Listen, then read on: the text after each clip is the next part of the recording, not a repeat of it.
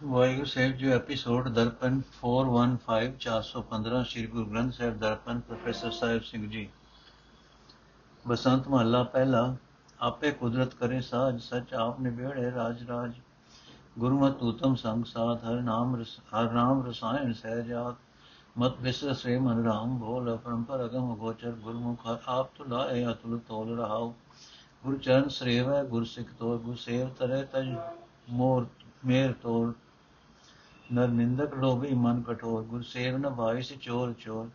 ਗੁਰ ਤੁਠਾ ਬਖਸ਼ੇ ਭਗਤ ਭਾਉ, ਗੁਰ ਤੁਠੇ ਪਾਈਏ ਹਰ ਮਹਿਲ ਠਾਉ। ਪਰ ਹਰ ਨਿੰਦਾ, ਹਰ ਭਗਤ ਜਾਗ, ਹਰ ਭਗਤ ਸੁਹਾਵੀ ਕਰਮ ਭਾਗ।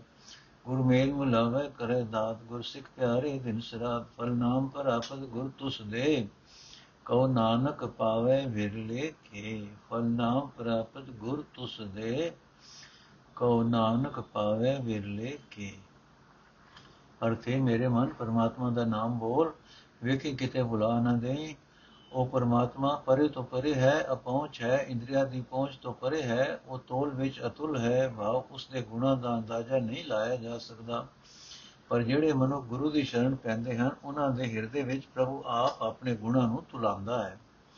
ਆਪਣੀ ਸਿਫਤ ਸਲਾਹ ਆਪ ਉਹਨਾਂ ਤੋਂ ਕਰਾਂਦਾ ਹੈ ਰਹਾ। ਪ੍ਰਭੂ ਆਪ ਹੀ ਸਾਜ ਕੇ ਆਪਣੀ ਕੁਦਰਤ ਰਚਦਾ ਹੈ, ਇਸ ਕੁਦਰਤ ਵਿੱਚ ਆਪਣਾ ਹੁਕਮ ਚਲਾ ਕੇ ਸਦਾ ਤੇ ਰਹਿਣ ਵਾਲਾ ਪ੍ਰਭੂ ਆਪ ਹੀ ਜੀਵਾਂ ਦੇ ਕੀਤੇ ਕਰਮਾਂ ਦੇ ਫੈਸਲੇ ਕਰਦਾ ਹੈ। ਜਿਨ੍ਹਾਂ ਨੂੰ ਗੁਰੂ ਦੀ ਸ੍ਰੇਸ਼ਟ ਮਤ ਪ੍ਰਾਪਤ ਹੁੰਦੀ ਹੈ, ਉਹਨਾਂ ਨੂੰ ਸਦਾ ਅੰਗ ਸੰਗ ਦਿਸਦਾ ਹੈ। ਸਭ ਤੋਂ ਸ੍ਰੇਸ਼ਟ ਨਾਮ ਰਸ ਉਹਨਾਂ ਨੂੰ ਅਡੋਲ ਅਵਸਥਾ ਵਿੱਚ ਟਿੱਕੇ ਰਹਿਣ ਕਰਕੇ ਮਿਲ ਜਾਂਦਾ ਹੈ। اے ਪ੍ਰਭੂ ਜਿਹੜੇ ਗੁਰਸਿੱਖ ਗੁਰੂ ਦੇ ਚਰਨਾਂ ਦੀ ਸੇਵਾ ਕਰਦੇ ਹਨ, ਉਹ ਤੇਰੇ ਸੇਵਕ ਬਣ ਜਾਂਦੇ ਹਨ। ਗੁਰੂ ਦੀ ਸੇਵਾ ਦੀ ਬਰਕਤ ਨਾਲ ਉਹ ਮੇਰ ਤੇ ਤਿਆਗ ਕੇ ਸੰਸਾਰ ਸਮੁੰਦਰ ਤੋਂ ਪਾਰ ਲੰਘ ਜਾਂਦੇ ਹਨ।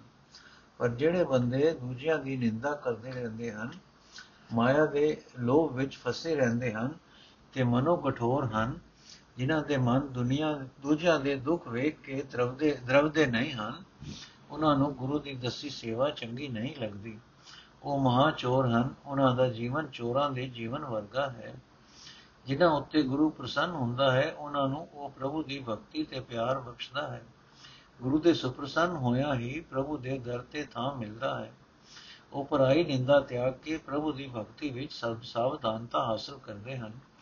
ਪ੍ਰਭੂ ਜੀ ਮੇਰ ਨਾਲ ਪ੍ਰਭੂ ਦੀ ਸੁਰਾਵਣੀ ਭਗਤੀ ਉਹਨਾਂ ਦੇ ਜੀਵਨ ਦਾ ਹਿੱਸਾ ਬਣ ਜਾਂਦੀ ਹੈ। ਗੁਰੂ ਜਿਨ੍ਹਾਂ ਨੂੰ ਸੰਗਤ ਵਿੱਚ ਮਿਲਾਉਂਦਾ ਹੈ, ਜਿਨ੍ਹਾਂ ਨੂੰ ਨਾਮ ਦੀ ਦਾਤ ਦਿੰਦਾ ਹੈ, ਉਹ ਪਿਆਰੇ ਗੁਰਸਿੱਖ ਦਿਨ ਰਾਤ ਨਾਮ ਦੀ ਦਾਤ ਸਾਂਭ ਰੱਖਦੇ ਹਨ। ਜਿਨ੍ਹਾਂ ਨੂੰ ਗੁਰੂ ਪ੍ਰਸੰਨ ਹੋ ਕੇ ਨਾਮ ਬਖਸ਼ਦਾ ਹੈ, ਉਹਨਾਂ ਨੂੰ ਪ੍ਰਭੂ ਦਾ ਨਾਮ, ਜੋ ਇਨਸਾਨੀ ਜ਼ਿੰਦਗੀ ਦਾ ਅਸਲ ਮਨੋਰਥ ਹੈ, ਮਿਲ ਜਾਂਦਾ ਹੈ। ਪਰ ਇਹ ਨਾਨਕ ਆਖ, ਇਹ ਨਾਮ ਦੀ ਦਾਤ ਕੋਈ ਵਿਰਲੇ ਭਾਗਾ ਵਾਲੇ ਬੰਦੇ ਹੀ ਪ੍ਰਾਪਤ ਕਰਦੇ ਹਨ। ਬਸੰਤ ਮਹੱਲਾ ਤੀਜਾ ਇੱਕ ਤੁਕਾ। ਸਾਹਿਬ ਭਾਵੇ ਸੇਵਕ ਸੇਵਾ ਕਰੇ, ਜੀਵਤ ਮਰੇ, ਸਭ ਕੁਲ ਉਧਰੇ। ਤੇਰੀ ਭਗਤ ਨਾ ਛੋੜੋ, ਕਿਆ ਕੋ ਹਸੈ ਸਾਜ ਨਾਮ ਮੇਰੇ ਹਿਰਦੇ ਵਸੈ ਰਹਾਓ ਜੈਸੇ ਮਾਇਆ ਮੋਹ ਪ੍ਰਾਣੀ ਗਲਤ ਰਹੇ, ਤੈਸੇ ਸੰਤ ਜਨ ਰਾਮ ਨਾਮ ਰਵਤ ਰਹੇ। ਮੈਂ ਮੂਰਖ ਮੁਗਤ ਉਪਰ ਕਰੋ ਦਇਆ ਤੋ ਸਰਨਾਗਤ ਰਹੋ ਪਿਆ। ਕਹਿਦ ਨਾਨਕ ਸੰਸਾਰ ਕੇ ਨੇਫਲ ਕਾਮਾ, ਗੁਰ ਪ੍ਰਸਾਦ ਕੋ ਪਾਵੇ ਅੰਮ੍ਰਿਤ ਨਾਮਾ। ਨੋਟ, ਇਹ ਸ਼ਬਦ ਗੁਰੂ ਅਮਰਦਾਸ ਜੀ ਦਾ ਹੈ। ਉਹਨਾਂ ਦੇ ਆਪਣੇ ਵੱਖਰੇ ਸੰਗ੍ਰਹਿ ਵਿੱਚ ਦਰਜ ਕਰਨ ਦੇ ਥਾਂ ਇੱਥੇ ਗੁਰੂ ਨਾਨਕ ਦੇਵ ਜੀ ਦੇ ਸ਼ਬਦ ਦੇ ਨਾਲ ਦਰਜ ਕੀਤਾ ਗਿਆ ਹੈ। ਗੁਰੂ ਅਮਰਦਾਸ ਜੀ ਦੇ ਪਾਸ ਗੁਰੂ ਨਾਨਕ ਦੇਵ ਜੀ ਦੀ ਬਾਣੀ ਮੌਜੂਦ ਸੀ।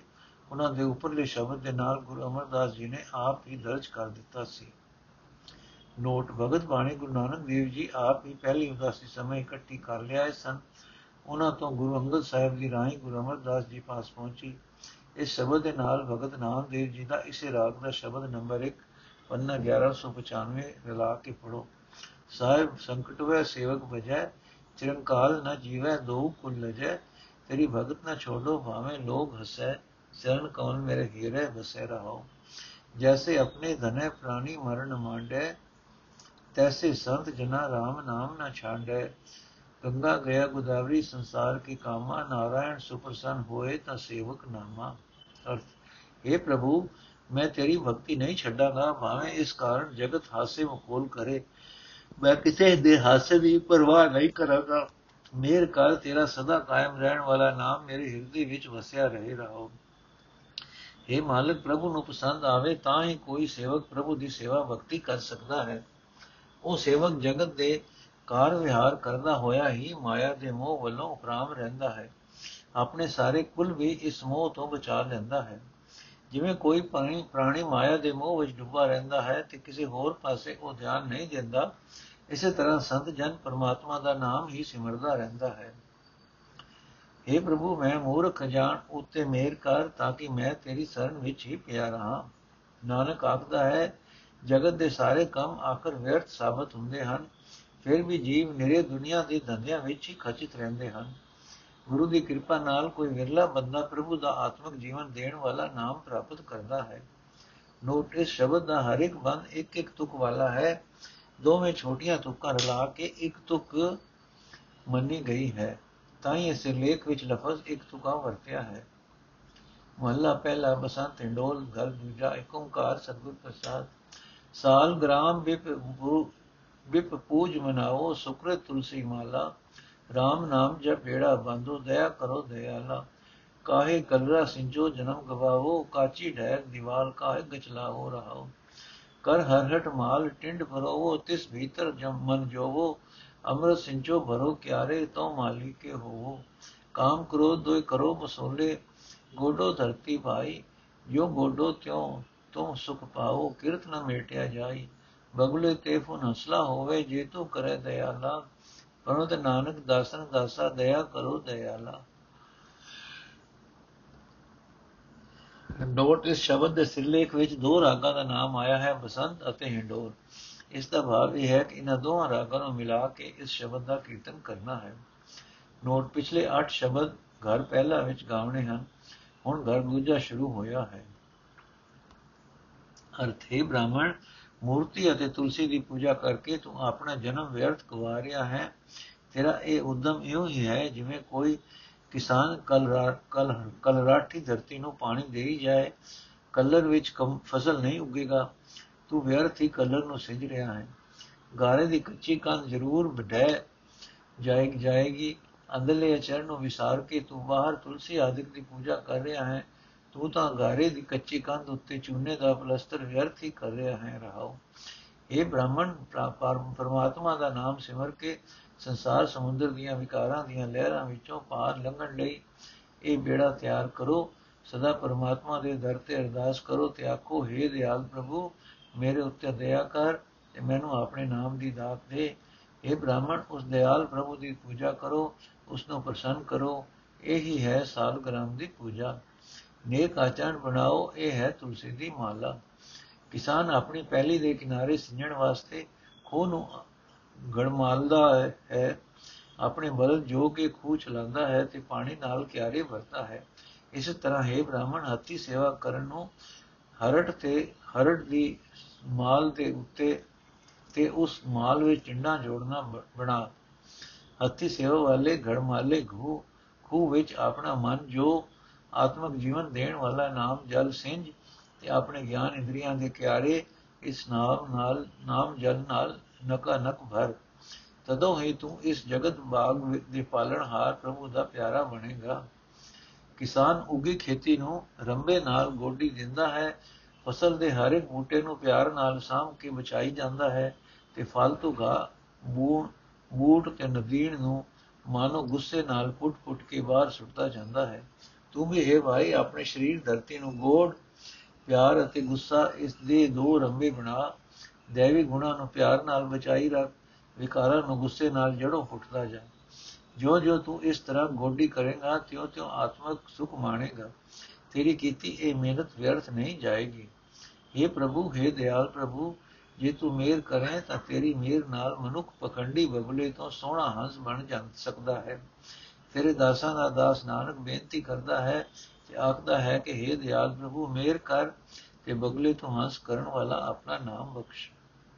ਅੰਕ ਨੰਬਰ 1 ਦੱਸਦਾ ਹੈ ਕਿ ਘਰ ਦੂਜਾ ਦਾ ਇਹ ਪਹਿਲਾ ਸ਼ਬਦ ਹੈ। ਬਸੰਤ ਮਹੱਲਾ ਪਹਿਲਾ ਹਿੰਡੋਲ। ਸਾਉਨੜੀ ਵਤ ਸਭ ਕਿਛ, ਸਾਜੀ ਪੇਵਕੜੇ ਧਨ ਵਖੇ। ਆਪ ਕੁਛ ਅਜੀ ਦੋਸ ਨ ਦੇਉ, ਜਾਣਾ ਨਹੀਂ ਰੱਖੇ। ਮੇਰੇ ਸਾਹਿਬਾ ਹੋ ਆਪੇ ਭਰਮ ਭੁਲਾਈ।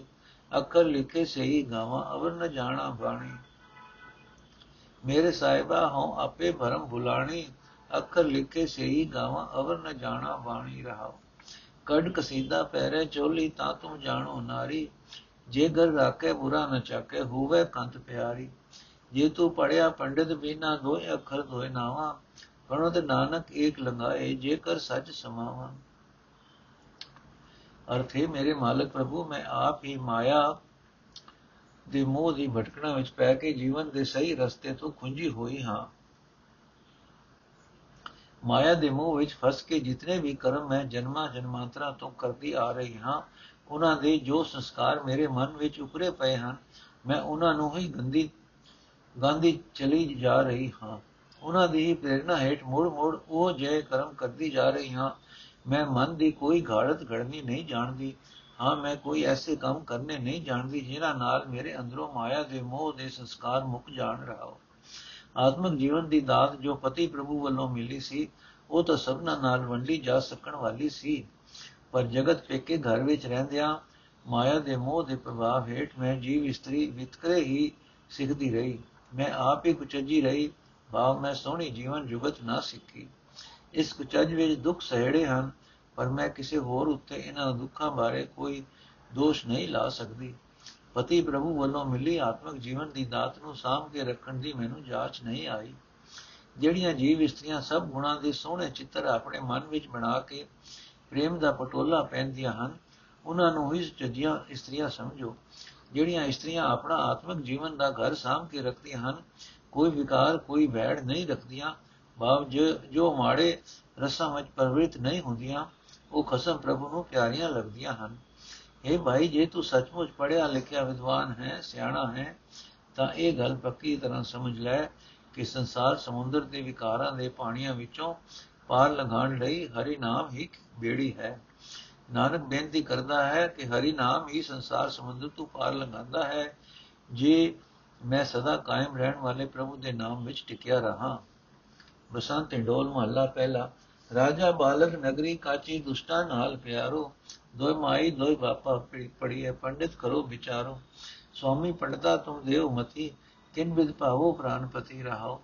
ਭੀਤਰ ਅਗਨ ਵਨਾਸਪਤ ਮੋਲੀ ਸਾਗਰ ਪੰਡੈ ਪਾਇਆ, ਚੰਦ ਸੂਰਜ ਦੋਇ ਘਰਣੀ ਭੀਤਰ ਐਸਾ ਗਿਆਨ ਨ ਪਾਇਆ। RAM ਰਵੰਤਾ ਜਾਣੀਏ ਇਕ ਮਾਈ ਭੋਗ ਕਰੇ, ਤਾਂ ਕਿ ਲਖਣ ਜਾਣੀਏ ਖਿਮਾ ਧਨ ਸੰਗਰੇ। ਕਹਿਆ ਸੁਣੇ ਨ ਖਾਇਆ, ਮਾਨੇ ਤਿਨਾ ਹੈ ਸੇਤੀ ਵਾਸਾ। ਪਰਮਤ ਨਾਨਕ ਦਾਸਨ ਦਾਸਾ ਖਿੰ ਤੋ ਲਾਖਿਨ ਮਾਸਾ। ਅਰਥ ਹੈ, ਪੰਡਤ ਜੀ ਮਹਾਰਾਜ, ਤੁਸੀਂ ਤਾਂ ਹੋਰ ਹੋਰ ਤਰ੍ਹਾਂ ਦੀ ਸਿੱਖਿਆ ਦੇ ਰਹੇ ਹੋ। ਅਜਿਹੀ ਦਿੱਤੀ ਮਤ ਨਾਲ ਮੈਂ ਆਪਣੇ ਪ੍ਰਾਣਾਂ ਦੇ ਮਾਲਕ ਪਰਮਾਤਮਾ ਨੂੰ ਕਿਵੇਂ ਮਿਲ ਸਕਦਾ ਹਾਂ, ਰਹਾਓ। ਇਹ ਪੰਡਤ, ਜੇ ਕੋਈ ਵਿਚਾਰ ਦੀ ਗੱਲ ਕਰਨੀ ਹੈ, ਤਾਂ ਇਹ ਸੋਚੋ ਕਿ ਸਰੀਰ ਨਗਰੀ ਉੱਤੇ ਰਾਜ ਕਰਨ ਵਾਲਾ ਮਨ ਅਜਾਣ ਹੈ। ਇਹ ਸਰੀਰ ਨਗਰ ਵੀ ਕੱਚਾ ਹੈ। ਬਾਹਰੋਂ ਵਿਕਾਰਾਂ ਦੇ ਹਲਿਆਂ ਦਾ ਟਾਕਰਾ ਕਰਨ ਜੋਗਾ ਨਹੀਂ ਹੈ, ਕਿਉਂਕਿ ਗਿਆਨ ਇੰਦਰੀ ਕਾਮ ਦੇ ਕਮਜ਼ੋਰ ਹਨ। ਫਿਰ ਇਸ ਅਣਜਾਣ ਮਨ ਦਾ ਪਿਆਰ ਵੀ ਕਾਮਾਦਿਕ ਭੈੜੇ ਸਾਥੀਆਂ ਨਾਲ ਹੀ ਹੈ। ਇਸ ਦੀਆਂ ਮਾਵਾਂ ਵੀ ਦੋ ਸੁਣੀਦੀਆਂ ਹਨ, ਬੁੱਧੀ ਤੇ ਅਵਿਦਿਆ। ਇਸ ਦੇ ਪਿਓ ਵੀ ਦੋ ਹੀ ਦਸਿੰਦੇ ਹਨ, ਪਰਮਾਤਮਾ ਅਤੇ ਮਾਇਆ ਵੇੜਿਆ ਜੀਵਾਤਮਾ। ਆਮ ਤੌਰ ਤੇ ਇਹ ਅਣਜਾਣ ਮਨ ਅਵਿਦਿਆ ਅਤੇ ਮਾਇਆ ਵੇੜੇ ਪਰ ਜੀਵਾਤਮਾ ਦੇ ਢਹਿ ਚੜਿਆ ਰਹਿੰਦਾ ਹੈ। ਇਹ ਪੰਡਿਤ ਤੂੰ ਤਾਂ ਹਰ ਤੂੰ ਤਾਂ ਹੋਰ ਹੋਰ ਕਿਸਮ ਦੀ ਮਤ ਦੇ ਰਿਹਾ ਹੈ ਤੇਰੀ ਦਿੱਤੀ ਸਿੱਖਿਆ ਨਾਲ ਅਜਾਣ ਮਨ ਨੂੰ ਇਹ ਸਮਝ ਨਹੀਂ ਆਉਂਦੀ ਕਿ ਸੀਤਲਤਾ ਸ਼ਾਂਤੀ ਅਤੇ ਰੱਬੀ ਤੇਜ ਦੋਵੇਂ ਮਨੁੱਖਾ ਸਰੀਰ ਦੇ ਅੰਦਰ ਮੌਜੂਦ ਹਨ ਸਮਝ ਨਾ ਆ ਸਕਣ ਦਾ ਕਾਰਨ ਇਹ ਹੈ ਕਿ ਸਰੀਰ ਦੇ ਅੰਦਰ ਵਿਕਾਰਾਂ ਦੀ ਅਗ ਮੱਚੀ ਹੋਈ ਹੈ ਜਵਾਨੀ ਵੀ ਲਹਿਰਾਂ ਲੈ ਰਹੀ ਹੈ ਜਿਵੇਂ ਹਰੀ ਭਰੀ ਬਨਸਪਤੀ ਦੇ ਅੰਦਰ ਅਗ ਲੁਕੀ ਰਹਿੰਦੀ ਹੈ, ਮਾਇਕ ਵਾਸਨਾ ਦਾ ਸਮੁੰਦਰ ਇਸ ਸਰੀਰ ਦੇ ਅੰਦਰ ਠਾਠਾ ਮਾਰ ਰਿਹਾ ਹੈ। ਮਾਨੋ ਸਮੁੰਦਰ ਇੱਕ ਪਿੰਡ ਵਿੱਚ ਲੁਕਿਆ ਪਿਆ ਹੈ। ਸੋ ਸਿੱਖਿਆ ਤਾਂ ਉਹੀ ਚਾਹੀਦੀ ਹੈ ਕਿ, ਹੈ ਜੋ ਇਸ ਅੰਦਰਲੀ ਰੜ, ਹੜ ਨੂੰ ਰੋਕ ਸਕੇ। ਉਹੀ ਮਨੁੱਖ ਪਰਮਾਤਮਾ ਦਾ ਸਿਮਰਨ ਕਰਦਾ ਸਮਝਿਆ ਜਾਂਦਾ ਹੈ, ਜੋ ਬੁੱਧੀ ਤੇ ਅਵਿਦਿਆ ਦੋ ਮਾਂ ਵਿੱਚੋਂ ਇੱਕ ਮਾਂ ਅਵਿਦਿਆ ਨੂੰ ਮੁਕਾ ਦੇਵੇ। ਜਿਹੜਾ ਮਨੁੱਖ ਅਵਿਦਿਆ ਮਾਂ ਨੂੰ ਮੁਕਾਂਦਾ ਹੈ ਉਸ ਦੇ ਰੋਜ਼ਾਨਾ ਜੀਵਨ ਦੇ ਲੱਛਣ ਇਹ ਦਿਸਦੇ ਹਨ ਕਿ ਉਹ ਦੂਜਿਆਂ ਦੀ ਵਧੀਕੀ, ਠੰਡੇ ਜਿਗਰੇ ਸਹਾਰਨ ਦਾ ਆਤਮਿਕ ਧਨ ਸਦਾ ਇਕੱਠਾ ਕਰਦਾ ਹੈ। ਇਹ ਪ੍ਰਭੂ, ਤੇਰੇ ਦਾਸਾਂ ਦਾ ਦਾਸ ਨਾਨਕ ਬੇਨਤੀ ਕਰਦਾ ਹੈ ਕਿ ਇਨਸਾਨੀ ਮਨ ਬੇਵਸ ਹੈ। ਇਸ ਦਾ ਸੰਗ ਸਦਾ ਉਹਨਾਂ ਗਿਆਨ ਇੰਦਰੀਆਂ ਨਾਲ ਰਹਿੰਦਾ ਹੈ, ਜੋ ਕੋਈ ਸਿੱਖਿਆ ਸੁਣਦੇ ਹੀ ਨਹੀਂ ਹਨ ਅਤੇ ਜੋ ਵਿਸ਼ੇ ਵਿਕਾਰਾਂ ਵੱਲੋਂ ਕਦੇ ਰਜਦੇ ਵੀ ਨਹੀਂ ਹਨ। ਇਹੀ ਕਾਰਨ ਹੈ ਕਿ ਇਹ ਮਨ ਕਦੇ ਤੋਲਾ ਹੋ ਜਾਂਦਾ ਹੈ, ਕਦੇ ਮਾਸਾ ਰਹਿ ਜਾਂਦਾ ਹੈ। ਕਦੇ ਮੁਕਾਬਲਾ ਕਰਨ ਦੀ ਹਿੰਮਤ ਕਰਦਾ ਹੈ ਤੇ ਕਦੇ ਘਬਰਾ ਜਾਂਦਾ ਹੈ। ਬਸੰਤ ਢੋਲ ਮਹੱਲਾ ਪਹਿਲਾ। ਸਾਚਾ ਸਾ ਗੁਰੂ ਸੁਖ ਦਾਤਾ ਹਰ ਮੇਲੇ ਭੁਖ ਗਵਾਏ, ਕਰ ਕਿਰਪਾ ਹਰ ਭਗਤ ਦੇੜਾਏ ਅਬ ਹਰ ਗੁਣ ਗਾਏ। ਮਤ ਭੂਲੇ ਰੇ ਮਨ ਚੇਤ ਹਰੀ, ਬਿਨ ਗੁਰਮੁਖ ਨਾਹੀ ਤਰੇ ਲੋਈ ਗੁਰਮੁਖ ਪਾਈਏ ਨਾਮ ਹਰੀ ਰਹਾਓ ਬਿਨ ਭਗਤੀ ਨਹੀਂ ਸਤਗੁਰ ਪਾਈਏ, ਬਿਨ ਭਾਗਾ ਨਹੀਂ ਭਗਤ ਹਰੀ। ਬਿਨ ਭਾਗਾ ਸਤਸੰਗ ਨ ਪਾਈਏ ਕਰਮ ਮਿਲੇ ਹਰ ਨਾਮ ਹਰੀ। ਘਟ ਘਟ ਗੁਪਤ ਉਪਾਏ, ਵੇਖੈ ਪ੍ਰਗਟ ਗੁਰਮੁਖ ਸੰਤ ਜਨਾ। ਹਰ ਹਰ ਕਰੈ ਸੋ ਹਰ ਰੰਗ ਬਿਨੈ ਹਰ ਜਲ ਅੰਮ੍ਰਿਤ ਨਾਮ ਮਨਾ। ਜਿਨ ਕੋ ਤਖਤ ਮਿਲੇ, ਵਡਿਆਈ ਗੁਰਮੁਖ ਸੇ ਪ੍ਰਧਾਨ ਕੀਏ। ਪਾਰਸ ਭੇਡ ਭਏ ਸੇ ਪਾਰਸ, ਨਾਨਕ ਹਰ ਗੁਰ ਸੰਗ ਥੀਏ। ਅਰਥ ਹੈ ਮੇਰੇ ਮਨ ਪਰਮਾਤਮਾ ਨੂੰ ਸਦਾ ਚੇਤੇ ਰੱਖ। ਵੇਖੀ ਮਾਇਆ ਦੀ ਭੁੱਖ ਵਿੱਚ ਫਸ ਕੇ ਕਿਤੇ ਉਸ ਨੂੰ ਭੁਲਾ ਨਾ ਦੇਈ। ਪਰ ਗੁਰੂ ਦੀ ਸ਼ਰਨ ਪਿਆ ਹੀ ਪਰਮਾਤਮਾ ਦਾ ਨਾਮ ਮਿਲਦਾ ਹੈ। ਗੁਰੂ ਦੀ ਸ਼ਰਨ ਪੈਣ ਤੋਂ ਬਿਨਾ ਮਾਇਆ ਦੀ ਭੁੱਖ ਤੋਂ ਖਲਾਸੀ ਨਹੀਂ ਹੋ ਸਕਦੀ। ਭਾਵੇਂ ਇਹਨਾਂ ਲੋਕਾਂ ਵਿੱਚ, ਤਿੰਨਾਂ ਲੋਕਾਂ ਵਿੱਚ ਹੀ ਦੌੜ ਭਜ ਕਰਕੇ ਵੇਖ ਲੈ, ਇਸ ਵਾਸਤੇ ਹੈ ਮਨ, ਗੁਰੂ ਦਾ ਪੱਲਾ ਫੜ ਰਹਾਓ। ਗੁਰੂ ਐਸਾ ਸ਼ਾਹ ਹੈ ਜਿਸ ਦੇ ਪਾਸ ਪ੍ਰਭੂ ਦੇ ਨਾਮ ਦਾ ਧਨ ਸਦਾ ਹੀ ਟਿਕਿਆ ਰਹਿੰਦਾ ਹੈ। ਇਸ ਵਾਸਤੇ ਗੁਰੂ ਸੁਖ ਦੇਣ ਦੇ ਸਮਰੱਥ ਹੈ। ਗੁਰੂ ਪ੍ਰਭੂ ਨਾਲ ਮਿਲਾ ਲੈਂਦਾ ਹੈ ਤੇ ਮਾਇਆ ਇਕੱਠੀ ਕਰਨ ਦੀ ਭੁੱਖ ਮਨੁੱਖ ਦੇ ਮਨ ਵਿੱਚੋਂ ਕੱਢ ਦਿੰਦਾ ਹੈ। ਗੁਰੂ ਮਿਹਰ ਕਰਕੇ ਸ਼ਰਨ ਆਏ ਸਿੱਖ ਦੇ ਮਨ ਵਿੱਚ ਪ੍ਰਭੂ ਨੂੰ ਮਿਲਣ ਦੀ ਤਾਂਗ ਪੱਕੀ ਕਰ ਦਿੰਦਾ ਹੈ, ਕਿਉਂਕਿ ਗੁਰੂ ਆਪ ਹਰ ਵੇਲੇ ਪਰਮਾਤਮਾ ਦੀ ਸਿਫਤ ਸਲਾਹ ਕਰਦਾ ਰਹਿੰਦਾ ਹੈ, ਆਪਣੀ ਸੂਰਤ ਸਦਾ ਪ੍ਰਭੂ ਦੀ ਸਿਫਤ ਸਲਾਹ ਵਿੱਚ ਟਿਕਾਈ ਰੱਖਦਾ ਹੈ। ਦਿਲੀ ਖਿੱਚ ਤੋਂ ਬਿਨਾ ਸਤਗੁਰ ਦੀ ਵੀ ਨਹੀਂ ਮਿਲਦਾ, ਭਾਵ ਗੁਰੂ ਦੀ ਕਦਰ ਨਹੀਂ ਪੈ ਪਾ ਸਕਦੀ। ਤੇ ਭਾਗਾਂ ਤੋਂ ਬਿਨਾ ਪਿਛਲੇ ਸੰਸਕਾਰਾਂ ਦੀ ਰਾਸ ਪੂੰਜੀ ਤੋਂ ਬਿਨਾ ਪ੍ਰਭੂ ਨੂੰ ਮਿਲਣ ਦੀ ਤਾਂਗ ਮਨ ਵਿੱਚ ਨਹੀਂ ਉਪਜਦੀ। ਪਿਛਲੇ ਸੰਸਕਾਰਾਂ ਦੀ ਰਾਸ ਪੂੰਜੀ ਵਾਲੇ ਭਾਗਾਂ ਤੋਂ ਬਿਨਾ ਗੁਰਮੁਖਾਂ ਦੀ ਸੰਗਤ ਨਹੀਂ ਮਿਲਦੀ। ਭਾਵ ਸਤਸੰਗ ਦੀ ਕਦਰ ਨਹੀਂ ਪੈ ਸਕਦੀ। ਪ੍ਰਭੂ ਦੀ ਆਪਣੀ ਮਿਹਰ ਨਾਲ ਹੀ ਉਸ ਦਾ ਨਾਮ ਪ੍ਰਾਪਤ ਹੁੰਦਾ ਹੈ। ਜਿਹੜਾ ਪ੍ਰਭੂ ਆਪ ਸਾਰੀ ਸ੍ਰਿਸ਼ਟੀ ਪੈਦਾ ਕਰਦਾ ਹੈ ਤੇ ਉਸ ਦੀ ਸੰਭਾਲ ਕਰਦਾ ਹੈ, ਉਹ ਹਰ ਇੱਕ ਸਰੀਰ ਵਿੱਚ ਲੁਕਿਆ ਬੈਠਾ ਹੈ। ਗੁਰੂ ਦੀ ਸ਼ਰਨ ਪੈਣ ਵਾਲੇ ਸੰਤ ਜਨਾਂ ਨੂੰ ਉਹ ਹਰ ਥਾਂ ਪ੍ਰਤੱਖ ਦਿਸਣ ਲੱਗ ਪੈਂਦਾ ਹੈ। ਉਹ ਸੰਤ ਜਨ ਸਦਾ ਪ੍ਰਭੂ ਦਾ ਨਾਮ ਜਪਦੇ ਹਨ ਤੇ ਉਸ ਦੇ ਪਿਆਰ ਰੰਗ ਵਿੱਚ ਮਸਤ ਰਹਿੰਦੇ ਹਨ। ਉਹਨਾਂ ਦੇ ਮਨ ਵਿੱਚ ਪ੍ਰਭੂ ਦਾ ਆਤਮਕ ਜੀਵ ਜ਼ਿੰਦਗੀ ਦੇਣ ਵਾਲਾ ਨਾਮ ਜਲ ਸਦਾ ਵਸਦਾ ਰਹਿੰਦਾ ਹੈ। ਗੁਰੂ ਦੀ ਸ਼ਰਨ ਪੈ ਕੇ ਜਿਨ੍ਹਾਂ ਬੰਦਿਆਂ ਨੂੰ ਹਿਰਦੇ ਤਖਤ ਉੱਤੇ ਬੈਠੇ ਰਹਿਣ ਦੀ ਵਾ ਮਾਇਆ ਦੇ ਪਿੱਛੇ ਭਟਕਣ ਤੋਂ ਬਚੇ ਰਹਿਣ ਦੀ ਇੱਜ਼ਤ ਮਿਲਦੀ ਹੈ, ਉਹਨਾਂ ਨੂੰ ਪਰਮਾਤਮਾ ਜਗਤ ਵਿੱਚ ਉਗਾ ਕਰ ਦਿੰਦਾ ਹੈ। ਇਹ ਨਾਨਕ ਗੁਰੂ ਪਾਰਸ ਨੂੰ ਮਿਲ ਕੇ ਉਹ ਆਪ ਵੀ ਪਾਰਸ ਹੋ ਜਾਂਦੇ ਹਨ। ਉਹਨਾਂ ਦੇ ਅੰਦਰ ਵੀ ਇਹ ਸਮਰੱਥਾ ਆ ਜਾਂਦੀ ਹੈ ਕਿ ਮਾਇਆ ਗੁੱਸੇ ਮਨਾਂ ਨੂੰ ਪ੍ਰਭੂ ਚਰਨਾਂ ਵਿੱਚ ਜੋੜ ਸਕਣ। ਉਹ ਬੰਦੇ ਸਦਾ ਲਈ ਪਰਮਾਤਮਾ ਤੇ ਗੁਰੂ ਦੇ ਸਾਥੀ ਬਣ ਜਾਂਦੇ ਹਨ। ਉਹਨਾਂ ਦੀ ਸੁਰਤ ਸਦਾ ਗੁਰੂ ਪ੍ਰਭੂ ਦੇ ਚਰਨਾਂ ਵਿੱਚ ਟਿੱਕੀ ਰਹਿੰਦੀ ਹੈ। ਬਸੰਤ ਮਹੱਲਾ ਤੀਜਾ ਘਰ, ਪਹਿਲਾ ਦੁੱਤ ਕੇ ਓੰਕਾਰ ਸਤਿਗੁਰ ਪ੍ਰਸਾਦ। ਮਹਾਰੁਤੀ ਮੈਂ ਸਦ ਬਸੰਤ, ਜਿਤ ਹਰਿਆ ਸਭ ਜੀ ਜਨ। ਕਿਆ ਹੋ ਆਖਾ ਕਿਰਮ ਜੰਤ ਤੇਰਾ ਕਿਨੇ ਨ ਪਾਇਆ ਆਦਿਅੰਤ ਤੈ ਸਾਹਿਬ ਕੀ ਕਰੈ ਸੇ ਪਰਮ ਸੁਪਾਵੇ ਆਤਮ ਦੇਵ ਰਹਾਓ ਕਰਮ ਹੋਵੇ ਤਾਂ ਸੇਵਾ ਕਰੇ ਗੁਰ ਪ੍ਰਸਾਦੀ ਜੀਵਤ ਮਰੈ ਆਦਿ ਸਾਚ ਨਾਮ ਉਚਰੈ ਇਹ ਵਿਦ ਪ੍ਰਾਣੀ ਦੁਤਰ ਤਰੈ ਬਿਕ ਅੰਮ੍ਰਿਤ ਕਰਤਾਰ ਉਪਾਏ ਸੰਸਾਰ ਬਿਰਕ ਕੋ ਦੋਇ ਫਲ ਲਾਏ ਆਪੇ ਕਰਤਾ ਕਰੇ ਰਹਾਏ ਜੋ ਤਿਸ ਭਾਵੇ ਤਿਸੇ ਖਵਾਏ ਨਾਨਕ ਜਿਸਨੋ ਨਦਰ ਕਰੇ ਅੰਮ੍ਰਿਤ ਨਾਮ ਆਪੇ ਦੇ। ਵਿਖਿਆ ਕੀ ਵਾਸਨਾ ਮਨੇ ਕਰੇ, ਆਪਣਾ ਬਾਣਾ ਆਪ ਕਰੇ। ਵਿਖਿਆ ਕੀ ਵਾਸਨਾ ਮਨੇ ਕਰੇ, ਆਪਣਾ ਬਾਣਾ ਆਪ ਕਰੇ। ਅਰਥ ਹੈ ਮਾਲਕ हे ਪ੍ਰਭੂ ਦੇਵ, ਜਿਹੜੇ ਮਨੁੱਖ ਤੇਰੀ ਸੇਵਾ ਭਗਤੀ ਕਰਦੇ ਹਨ, ਉਹ ਸਭ ਤੋਂ ਉੱਚਾ ਆਤਮਿਕ ਅਨੰਦ ਮਾਣਦੇ ਹਨ। ਰਹਾਓ। हे ਪ੍ਰਭੂ, ਸਾਰੇ ਮਹੀਨਿਆਂ ਵਿੱਚ, ਸਾਰੀਆਂ ਰੁੱਤਾਂ ਵਿੱਚ ਸਦਾ ਖਿੜੇ ਰਹਿਣ ਵਾਲਾ ਤੂੰ ਆਪ ਹੀ ਮੌਜੂਦ ਹੈ। ਜਿਸ ਤੇਰੀ ਬਰਕਤ ਨਾਲ ਹਰ ਇੱਕ ਜੀਵ ਸਜਿੰਦ ਹੈ, ਮੈਂ ਤੁਝ ਜਿਹਾ ਜੀਵ ਕੀ ਆਖ ਸਕਦਾ ਹਾਂ? ਕਿਸੇ ਨੇ ਵੀ ਤੇਰਾ ਨਾਮ ਮੁੱਢ ਲੱਭਾ ਹੈ, ਨਾ ਅਖੀਰ ਲੱਭਾ ਹੈ? ਇਹ ਭਾਈ, ਜਦੋਂ ਕਿਸੇ ਮਨੁੱਖ ਉਤੇ ਪਰਮਾਤਮਾ ਦੀ ਬਖਸ਼ਿਸ਼ ਹੁੰਦੀ ਹੈ, ਤਦੋਂ ਉਹ ਪਰਮਾਤਮਾ ਦੀ ਸੇਵਾ ਭਗਤੀ ਕਰਦਾ ਹੈ। ਗੁਰੂ ਦੀ ਕਿਰਪਾ ਨਾਲ ਉਹ ਮਨੁੱਖ ਦੁਨੀਆ ਦੀ ਕਿਰਤਕਾਰ ਕਰਦਾ ਹੋਇਆ ਹੀ ਵਿਕਾਰਾਂ ਤੋਂ ਬਚਿਆ ਰਹਿੰਦਾ ਹੈ। ਉਹ ਮਨੁੱਖ ਹਰ ਵੇਲੇ ਪਰਮਾਤਮਾ ਦਾ ਸਦਾ ਕਾਇਮ ਰਹਿਣ ਵਾਲਾ ਨਾਮ ਉਚਾਰਦਾ ਰਹਿੰਦਾ ਹੈ ਤੇ ਇਸ ਤਰੀਕੇ ਨਾਲ ਉਹ ਮਨੁੱਖ ਉਸ ਸੰਸਾਰ ਸਮੁੰਦਰ ਤੋਂ ਪਾਰ ਲੰਘ ਜਾਂਦਾ ਹੈ, ਜਿਸ ਤੋਂ ਪਾਰ ਲੰਘਣਾ ਬਹੁਤ ਔਖਾ ਹੈ। ਇਹ ਭਾਈ, ਆਤਮਕ ਮੋਤ ਲਿਆਉਣ ਵਾਲੀ ਮਾਇਆ ਅਤੇ ਆਤਮਕ ਜੀਵਨ ਦੇਣ ਵਾਲਾ ਨਾਮ ਇਹ ਕਰਤਾਰ ਨੇ ਹੀ ਪੈਦਾ ਕੀਤੇ ਹਨ। ਜਗਤ ਰੁਖ ਨੂੰ ਉਸਨੇ ਇਸ, ਇਹ ਦੋਵੇਂ ਫਲ ਲਾਏ ਹੋਏ ਹਨ। ਸਰਵ ਵਿਆਪਕ ਹੋ ਕੇ ਕਰਤਾਰ ਆਪ ਹੀ ਸਭ ਕੁਝ ਕਰ ਰਿਹਾ ਹੈ ਤੇ ਜੀਵਾਂ ਪਾਸੋਂ ਕਰਾ ਰਿਹਾ ਹੈ। ਜਿਸ ਜੀਵ ਨੂੰ ਜਿਹੜਾ ਫਲ ਖਵਾਣ ਦੀ ਉਸ ਦੀ ਮਰਜ਼ੀ ਹੁੰਦੀ ਹੈ ਉਸੇ ਨੂੰ ਉਹੀ ਖਵਾ ਦਿੰਦਾ ਹੈ। ਇਹ ਨਾਨਕ, ਜਿਸ ਮਨੁੱਖ ਉਤੇ ਕਰਤਾਰ ਮੇਰ ਦੀ ਨਿਗਾਹ ਕਰਦਾ ਹੈ ਉਸ ਨੂੰ ਆਪ ਹੀ ਉਹ ਆਤਮਿਕ ਜੀਵਨ ਦੇਣ ਵਾਲਾ ਆਪਣਾ ਨਾਮ ਦਿੰਦਾ ਹੈ। ਉਸ ਦੇ ਅੰਦਰੋਂ ਮਾਇਆ ਦੀ ਲਾਲਸਾ ਰੋਕ ਦਿੰਦਾ ਹੈ। ਇਹ ਭਾਈ, ਆਪਣੀ ਰਜ਼ਾ ਪਰਮਾਤਮਾ ਆਪ ਹੀ ਕਰਦਾ ਹੈ। ਬਸੰਤ ਮਹੱਲਾ ਤੀਜਾ। ਰਾਤੇ ਸਾਚੇ ਹਰ ਨਾਮ ਨਿਹਾਲਾ, ਦਇਆ ਕਰੋ ਪ੍ਰਭ ਦੀਨ ਦਿਆਲਾ। ਤਿਸ ਵੀ ਰਵਰ ਨਹੀਂ ਮੈਂ ਕੋਏ, ਜੋ ਭਾਵੇ ਤਿਉ ਰੱਖੈ ਸੋਏ। ਗੁਰ ਗੋਪਾਲ ਮੇਰੇ ਮਨ ਭਾਏ, ਰਹਿ ਨਾ ਸਕੋ ਦਰਸ਼ਨ ਦੇਖੇ ਬਿਨ, ਸਹਿਜ ਮਿਲੋ ਗੁਰ ਮੇਲ ਮਿਲਾਏ ਰਹਾਓ। ਇਹ ਮਨ ਲੋਭੀ ਲੋਭ ਲੁਭਾਨਾ RAM ਵਿਸਾਰ ਬਹੁਰ ਪਛਤਾਨਾ, ਵਿਚਰਤ ਮਿਲਾਏ ਗੁਰ ਸੇਵ ਰਾਂਗੇ, ਹਰ ਨਾਮ ਲਿਓ ਮਸਤਕ ਵਡ ਭਾਗੇ। ਪੌਣ ਪਾਣੀ ਕੀ ਇਹ ਦੇ ਸਰੀਰਾ, ਹਉਮੈ ਰੋਗ ਕਠਿਨ ਤਨ ਪੀਰਾ।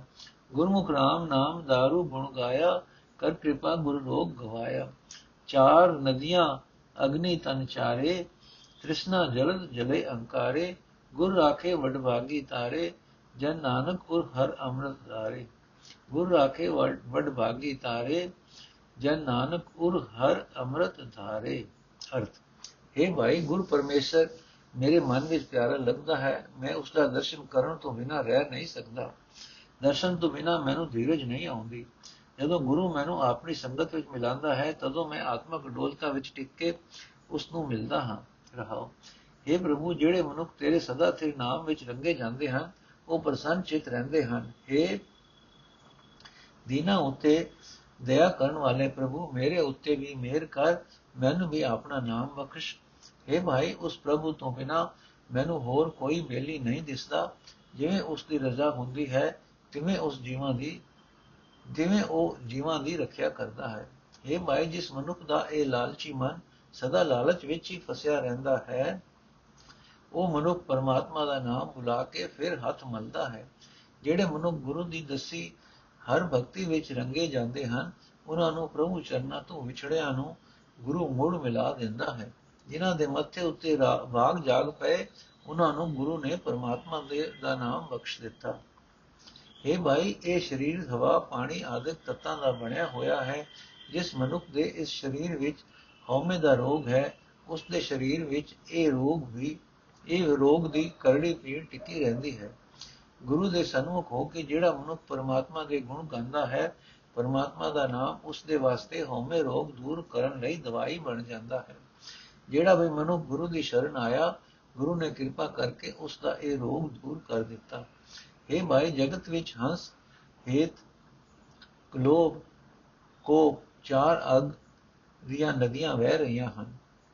ਜਿਨ੍ਹਾਂ ਅਨੁਖਾਂ ਦੇ ਸਰੀਰ ਵਿੱਚ ਇਹ ਚਾਰੇ ਅੱਗਾਂ ਪ੍ਰਬਲ ਹਨ, ਉਹ ਮਨੁੱਖ ਤ੍ਰਿਸ਼ਨਾ ਵਿੱਚ ਸੜਦੇ ਹਨ।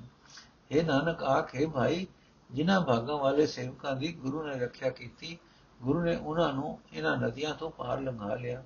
ਉਹਨਾਂ ਨੇ ਆਤਮਿਕ ਜੀਵਨ ਦੇਣ ਵਾਲਾ ਹਰੀ ਨਾਮ ਆਪਣੇ ਹਿਰਦੇ ਵਿੱਚ ਵਸਾ ਲਿਆ। ਬਸੰਤ ਮਹੱਲਾ ਤੀਜਾ, ਹਰ ਸੇਵੇ ਸੋ, ਹਰ ਕਲ ਹੋ ਸਾਜ ਸਹਿਜ ਕਦੇ ਨ ਹੋਵੇ ਸੋ ਮਨ ਮੁਖ ਹੋਏ ਨਾਹੀ ਹਰ ਮਨ ਮਾਹੇ ਮਰ ਮਰ ਜਮੇ ਵੀ ਮਰ ਜਾਏ ਸੇ ਜਨ ਜੀਵੇ ਜਿਨ ਹਰ ਮਨ ਮਾਹੇ ਸਾਜ ਸਮਾਲੇ ਸਾਜ ਸਮਾਏ ਰਹਾਓ ਹਰ ਨ ਸੇਵੇ ਤੇ ਹਰ ਤੇ ਤੂ ਦਿਸੰਤਰ ਭਵੈ ਸਿਰ ਪਾਵੈ ਦੂ ਹਰ ਆਪੇ ਜਨ ਲਿਏ ਲਾਏ ਤਿਨ ਸਦਾ ਸੁਖ ਹੈ ਤਿਲ ਨ ਤਮਾਏ ਨਜ਼ਰ ਕਰੇ ਚੁਕੈ ਅਭਿਮਾਨ ਸਾਚੀ ਦਰਗਹਿ ਪਾਵੈ ਮਾਨ ਹਰ ਜਿਉ ਵੇਖੇ ਸਦਾ ਹਜੂਰ ਗੁਰ ਕੈ ਸ਼ਬਦ ਰਹਾ ਭਰਪੂਰ ਜੀ ਜੰਤ ਕੀ ਕਰੇ ਪ੍ਰਤਪਾਲ, ਗੁਰ ਪ੍ਰਸਾਦੀ ਸਦ ਸਮਾਲ, ਦਰ ਸਾਚੇ ਪਤ ਸਿਓ ਘਰ ਜਾਏ, ਨਾਨਕ ਨਾਮ ਵਡਾਈ ਪਾਏ। ਦਰ ਸਾਚੇ ਪਤ ਸਿਓ ਘਰ ਜਾਏ, ਨਾਨਕ ਨਾਮ ਵਡਾਈ ਪਾਏ। ਅਰਥ, ਹੈ ਭਾਈ, ਜਿਨ੍ਹਾਂ ਮਨੁੱਖਾਂ ਦੇ ਮਨ ਵਿੱਚ ਪਰਮਾਤਮਾ ਦਾ ਨਾਮ ਵਸਦਾ ਹੈ, ਜਿਹੜੇ ਮਨੁੱਖ ਸਦਾ ਸਥਿਤ ਪ੍ਰਭੂ ਨੂੰ ਹਿਰਦੇ ਵਿੱਚ ਵਸਾਈ ਰੱਖਦੇ ਹਨ, ਸਦਾ ਸਥਿਤ ਪ੍ਰਭੂ ਵਿੱਚ ਲੀਨ ਰਹਿੰਦੇ ਹਨ, ਉਹ ਮਨੁੱਖ ਆਤਮਿਕ ਜੀਵਨ ਵਾਲੇ ਹਨ। ਰਹਾਓ। ਹੈ ਭਾਈ, ਜਿਹੜਾ ਮਨੁੱਖ ਪਰਮਾਤਮਾ ਦਾ ਸਿਮਰਨ ਕਰਦਾ ਹੈ, ਉਹ ਪਰਮਾਤਮਾ ਦਾ ਭਗਤ ਹੈ। ਉਸ ਨੂੰ ਸਦਾ ਕਾਇਮ ਰਹਿਣ ਵਾਲੀ ਆਤਮਿਕ ਅਡੋਲਤਾ ਮਿਲੀ ਰਹਿੰਦੀ ਹੈ। ਉਸ ਨੂੰ ਕਦੇ ਕੋਈ ਗਮ ਹੋ ਨਹੀਂ ਸਕਦਾ। ਪਰ ਹੈ ਭਾਈ, ਆਪਣੇ ਮਨ ਦੇ ਪਿੱਛੇ ਤੁਰਨ ਵਾਲੇ ਮਨੁੱਖ ਆਤਮਕ ਮੌਤ ਸਹਿੜੀ ਰੱਖਦੇ ਹਨ, ਕਿਉਂਕਿ ਉਹਨਾਂ ਦੇ ਮਨ ਵਿੱਚ ਪਰਮਾਤਮਾ ਦੀ ਯਾਦ ਨਹੀਂ ਹੈ। ਉਹ ਮਨੁੱਖ ਆਤਮਕ ਮੌਤ ਸਹਿੜ ਸਹਿੜ ਕੇ ਜਨਮਾਂ ਦੇ ਗੇੜ ਵਿੱਚ ਪਏ ਰਹਿੰਦੇ ਹਨ ਕਿ ਮੁੜ-ਮੁੜ ਆਤਮਕ ਮੌਤ ਸਹਿੜਦੇ ਰਹਿੰਦੇ ਹਨ। ਇਹ ਭਾਈ, ਜਿਹੜੇ ਮਨੁੱਖ ਪਰਮਾਤਮਾ ਦਾ ਨਾਮ ਨਹੀਂ ਸਿਮਰਦੇ, ਉਹ ਪਰਮਾਤਮਾ ਤੋਂ ਵਿਛੜੇ ਰਹਿੰਦੇ ਹਨ। ਉਹ ਮਨੁੱਖ ਹੋਰ-ਹੋਰ ਦੇਸ਼ਾਂ ਵਿੱਚ ਹੁੰਦੇ ਫਿਰਦੇ ਹਨ, ਆਪਣੇ ਸਿਰ ਵਿੱਚ ਮਿੱਟੀ ਪਾਏ, ਪਾਉਂਦੇ ਹਨ, ਖੁਆਰ ਹੁੰਦੇ ਰਹਿੰਦੇ ਹਨ। ਇਹ ਭਾਈ, ਆਪਣੇ ਭਗਤਾਂ ਨੂੰ ਪ੍ਰਭੂ ਆਪ ਹੀ ਆਪਣੇ ਚਰਨਾਂ ਵਿੱਚ ਜੋੜੀ ਰੱਖਦਾ ਹੈ। ਉਹਨਾਂ ਨੂੰ ਸਦਾ ਆਤਮਕ ਆਨੰਦ ਪ੍ਰਾਪਤ ਰਹਿੰਦਾ ਹੈ। ਉਹਨਾਂ ਨੂੰ ਕਦੇ ਰਤਾ ਭਰ ਵੀ ਮਾਇਆ ਦਾ ਲਾਲਚ ਨਹੀਂ ਵਿਆਪਦਾ। ਇਹ ਭਾਈ, ਜਿਸ ਮਨੁੱਖ ਉੱਤੇ ਪਰਮਾਤਮਾ ਮੇਰ ਦੀ ਨਿਗਾਹ ਕਰਦਾ ਹੈ ਉਸ ਦੇ ਅੰਦਰੋਂ ਅਹੰਕਾਰ ਦੂਰ ਹੋ ਜਾਂਦਾ ਹੈ। ਉਹ ਮਨੁੱਖ ਸਦਾ ਥਿਰ ਪ੍ਰਭੂ ਦੀ ਹਜ਼ੂਰੀ ਵਿੱਚ ਆਦਰ ਪ੍ਰਾਪਤ ਕਰਦਾ ਹੈ। ਗੁਰੂ ਦੇ ਸ਼ਬਦ ਦੀ ਬਰਕਤ ਨਾਲ ਉਹ ਮਨੁੱਖ ਪਰਮਾਤਮਾ ਨੂੰ ਸਦਾ ਆਪਣੇ ਅੰਗ ਸੰਗ ਵਸਦਾ ਵੇਖਦਾ ਹੈ। ਪਰਮਾਤਮਾ ਉਸ ਨੂੰ ਹਰ ਥਾਂ ਵਸਦਾ ਦਿਸਦਾ ਹੈ। ਇਹ ਭਾਈ ਜਿਹੜਾ ਮਨੁੱਖ ਗੁਰੂ ਦੀ ਕਿਰਪਾ ਨਾਲ ਉਸ ਪਰਮਾਤਮਾ ਨੂੰ ਸਦਾ ਯਾਦ ਰੱਖਦਾ ਹੈ, ਜੋ ਸਾਰੇ ਜੀਵਾਂ ਦੀ ਪਾਲਣਾ ਕਰਦਾ ਹੈ, ਉਹ ਮਨੁੱਖ ਸਦਾ ਥਿਰ ਪ੍ਰਭੂ ਦੇ ਦਰ ਤੇ, ਸਦਾ ਥਿਰ ਪ੍ਰਭੂ ਦੇ ਘਰ ਵਿੱਚ ਇੱਜ਼ਤ ਨਾਲ ਜਾਂਦਾ ਹੈ। ਇਹ ਨਾਨਕ, ਨਾਮ ਦੀ ਬਰਕਤ ਨਾਲ ਉਹ ਮਨੁੱਖ ਲੋਕ ਪਰਲੋਕ ਵਿੱਚ ਇੱਜ਼ਤ ਪਾਉਂਦਾ ਹੈ। ਬਸੰਤ ਮਹੱਲਾ ਤੀਜਾ, ਅੰਤਰ ਪੂਜਾ ਮਨ ਤੇ ਹੋਏ ਏਕੋ ਵੇਖੇ ਔਰ ਨ ਕੋਏ। ਦੂਜਾ ਲੋਕੀ ਬਹੁਤ ਦੁੱਖ ਪਾਇਆ, ਸਤਗੁਰ ਮੈਨੂੰ ਏਕ ਦਿਖਾਇਆ। ਮੇਰਾ ਪ੍ਰਭ ਮੋਲਿਆ ਸਦ ਬਸੰ ਇਹ ਮਨ ਮੋਲਿਆ ਗਾਏ ਗੁਣ ਗੋਬਿੰਦ ਰਾਓ ਗੁਰ ਪੁੱਛੋ ਤੁਮ ਕਰੋ ਵਿਚਾਰ, ਤਾਂ ਪ੍ਰਭ ਸਾਚੇ ਲਗੇ ਪਿਆਰ। ਆਪ ਛੋੜ ਹੋਏ ਦਸ ਦੁਬਾਏ ਤੋ ਜਗ ਜੀਵਨ ਵਸੈ ਮਨ ਆਏ ਭਗਤ ਕਰੇ ਸਦ ਵੇਖੈ ਹਜੂਰ, ਮੇਰਾ ਪ੍ਰਭ ਸਦ ਰਹਾ ਭਰਪੂਰ। ਇਸ ਭਗਤੀ ਕਾ ਕੋਈ ਜਾਣੇ ਭਿਓ ਪ੍ਰਭ ਮੇਰਾ ਪ੍ਰਭ ਆਤਮ ਦੇਓ। ਆਪੇ ਸਤਗੁਰ ਮੇਲ ਮਿਲਾਏ, ਜਗ ਜੀਵਨ ਸੋ ਆਪ ਚਿਤਲਾਏ। ਮਨ ਤਨ ਹਰਿਆ ਸਹਿਜ ਸੁਭਾਏ ਨਾਨਕ ਨਾਮ ਰਹੇ ਲਿਵਲਾਏ ਜਗ ਜੀਵਨ ਸੋ ਆਪ ਚਿਤਲਾਏ ਮਨ ਤਨ ਹਰਿਆ ਸਹਿਜ ਸੁਭਾਏ। ਨਾਨਕ ਨਾਮ ਰਹੇ ਲਿਵਲਾਏ ਅਰਥੇ ਭਾਈ ਸਦਾ ਆਨੰਦ ਸਰੂਪ ਮੇਰਾ ਪਰਮਾਤਮਾ ਹਰ ਥਾਂ ਆਪਣਾ ਪ੍ਰਕਾਸ਼ ਕਰ ਰਿਹਾ ਹੈ। ਉਸ ਪਰਮਾਤਮਾ ਦੇ ਗੁਣ ਗਾ ਗਾ ਕੇ ਮੇਰਾ ਇਹ ਮਨ ਸਦਾ ਖਿੜਿਆ ਰਹਿੰਦਾ ਹੈ ਰਹਾਓ हे ਭਾਈ, ਜਿਹੜਾ ਵੀ ਮਨੁੱਖ ਪਰਮਾਤਮਾ ਦੇ ਗੁਣ ਗਾਉਂਦਾ ਹੈ, ਉਸ ਦੇ ਅੰਦਰ ਹੀ ਜੁੜੇ ਮਨ ਨਾਲ ਪਰਮਾਤਮਾ ਦੀ ਭਗਤੀ ਹੁੰਦੀ ਰਹਿੰਦੀ ਹੈ। ਉਹ ਮਨੁੱਖ ਹਰ ਥਾਂ ਸਿਰਫ ਪਰਮਾਤਮਾ ਨੂੰ ਵਸਦਾ ਵੇਖਦਾ ਹੈ। ਕਿਤੇ ਵੀ ਪਰਮਾਤਮਾ ਤੋਂ ਬਿਨਾ ਕਿਸੇ ਹੋਰ ਨੂੰ ਨਹੀਂ ਵੇਖਦਾ। ਇਹ ਭਾਈ ਦੁਨੀਆ ਨੇ ਮਾਇਆ ਦੇ ਮੋਹ ਵਿੱਚ ਫਸ ਕੇ ਸਦਾ ਬਹੁਤ ਦੁੱਖ ਪਾਇਆ ਹੈ। ਪਰ ਗੁਰੂ ਨੇ ਮਿਹਰ ਕਰਕੇ ਮੈਨੂੰ ਸਿਰਫ ਪਰਮਾਤਮਾ ਦੀ ਹਰ ਥਾਂ ਵਸਦਾ, ਪਰਮਾਤਮਾ ਹੀ ਹਰ ਥਾਂ ਵਸਦਾ ਦਿਖਾ ਦਿੱਤਾ ਹੈ ਤੇ ਮੈਂ ਦੁੱਖ ਤੋਂ ਬਚ ਗਿਆ ਹਾਂ। ਇਹ ਭਾਈ ਤੁਸੀਂ ਵੀ ਜੇ ਦੁੱਖਾਂ ਤੋਂ ਬਚਣਾ ਹੈ ਤਾਂ ਗੁਰੂ ਦੀ ਸਿੱਖਿਆ ਲਵੋ। ਤੇ ਪਰਮਾਤਮਾ ਦੇ ਗੁਣਾਂ ਨੂੰ ਆਪਣੇ ਮਨ ਵਿੱਚ ਵਸਾਈ ਰੱਖੋ। ਜਦੋਂ ਪ੍ਰਭੂ ਦੇ ਗੁਣਾਂ ਨੂੰ ਆਪਣੇ ਮਨ ਵਿੱਚ ਵਸਾਓਗੇ, ਤਦੋਂ ਸਦਾ ਕਾਇਮ ਰਹਿਣ ਵਾਲੇ ਪਰਮਾਤਮਾ ਨਾਲ ਤੁਹਾਡਾ ਪਿਆਰ ਬਣ ਜਾਏਗਾ। ਇਹ ਭਾਈ, ਜੇ ਤੂੰ ਆਪਾ ਭਾਵ ਹਉਮੈ ਛੱਡ ਕੇ ਸੇਵਕ ਸੁਭਾਅ ਵਿੱਚ ਟਿਕਿਆ ਰਹੇ, ਤਾਂ ਜਗਤ ਨੂੰ ਪੈਦਾ ਕਰਨ ਵਾਲਾ ਪਰਮਾਤਮਾ ਤੇਰੇ ਮਨ ਵਿੱਚ ਆ ਵਸੇਗਾ। ਇਹ ਭਾਈ, ਜਿਹੜਾ ਮਨੁੱਖ ਪਰਮਾਤਮਾ ਦੀ ਭਗਤੀ ਕਰਦਾ ਹੈ, ਉਹ ਪਰਮਾਤਮਾ ਨੂੰ ਸਦਾ ਆਪਣੇ ਅੰਗ ਸੰਗ ਵੇਖਦਾ ਹੈ। ਪਿਆਰਾ ਪ੍ਰਭੂ ਉਸ ਨੂੰ ਹਰ ਥਾਂ ਵਿਆਪਕ ਦਿਸਦਾ ਹੈ। ਇਹ ਭਾਈ ਜਿਹੜਾ ਵੀ ਮਨੁੱਖ ਪਰਮਾਤਮਾ ਦੀ ਇਸ ਭਗਤੀ ਦੇ ਕੌਤਕ ਦਾ ਭੇਦ ਸਮਝ ਲੈਂਦਾ ਹੈ ਉਸ ਨੂੰ ਪਰਮਾਤਮਾ ਹਰ ਥਾਂ ਵਸਦਾ ਦਿਸ ਪੈਂਦਾ ਹੈ। ਪਰ ਹੈ ਭਾਈ ਭਗਤੀ ਦੀ ਦਾਤ ਉਸ ਦੀ ਆਪਣੀ ਮਿਹਰ ਨਾਲ ਹੀ ਮਿਲਦੀ ਹੈ। ਜਗਤ ਦਾ ਜੀਵਨ ਪ੍ਰਭੂ ਆਪ ਹੀ ਮਨੁੱਖ ਨੂੰ ਗੁਰੂ ਮਿਲਾ ਕੇ ਆਪਣੇ ਚਰਨਾਂ ਵਿੱਚ ਜੋੜਦਾ ਹੈ। ਉਹ ਆਪ ਹੀ ਮਨੁੱਖ ਦਾ ਚਿੱਤ ਆਪਣੇ ਨਾਲ ਜੋੜਦਾ ਹੈ। ਇਹ ਨਾਨਕ ਜਿਹੜੇ ਮਨੁੱਖ ਪਰਮਾਤਮਾ ਦੇ ਨਾਮ ਵਿੱਚ ਸੁਰਤ ਜੋੜੀ ਰੱਖਦੇ ਹਨ, ਉਹ ਆਤਮਕ ਡੋਲਤਾ ਵਿੱਚ ਟਿੱਕੇ ਰਹਿੰਦੇ ਹਨ, ਉਹ ਪ੍ਰਭੂ ਪਿਆਰ ਵਿੱਚ ਟਿੱਕੇ ਰਹਿੰਦੇ ਹਨ, ਉਹਨਾਂ ਦਾ ਮਨ, ਉਹਨਾਂ ਦਾ ਤਨ ਆਤਮਿਕ ਜੀਵਨ ਨਾਲ ਭਰਪੂਰ ਰਹਿੰਦਾ ਹੈ। ਵਾਹਿਗੁਰੂ ਜੀ ਕਾ ਖਾਲਸਾ, ਵਾਹਿਗੁਰੂ ਜੀ ਕੀ ਫਤਿਹ। ਅੱਜ ਦਾ ਐਪੀਸੋਡ ਇੱਥੇ ਸਮਾਪਤ ਹੈ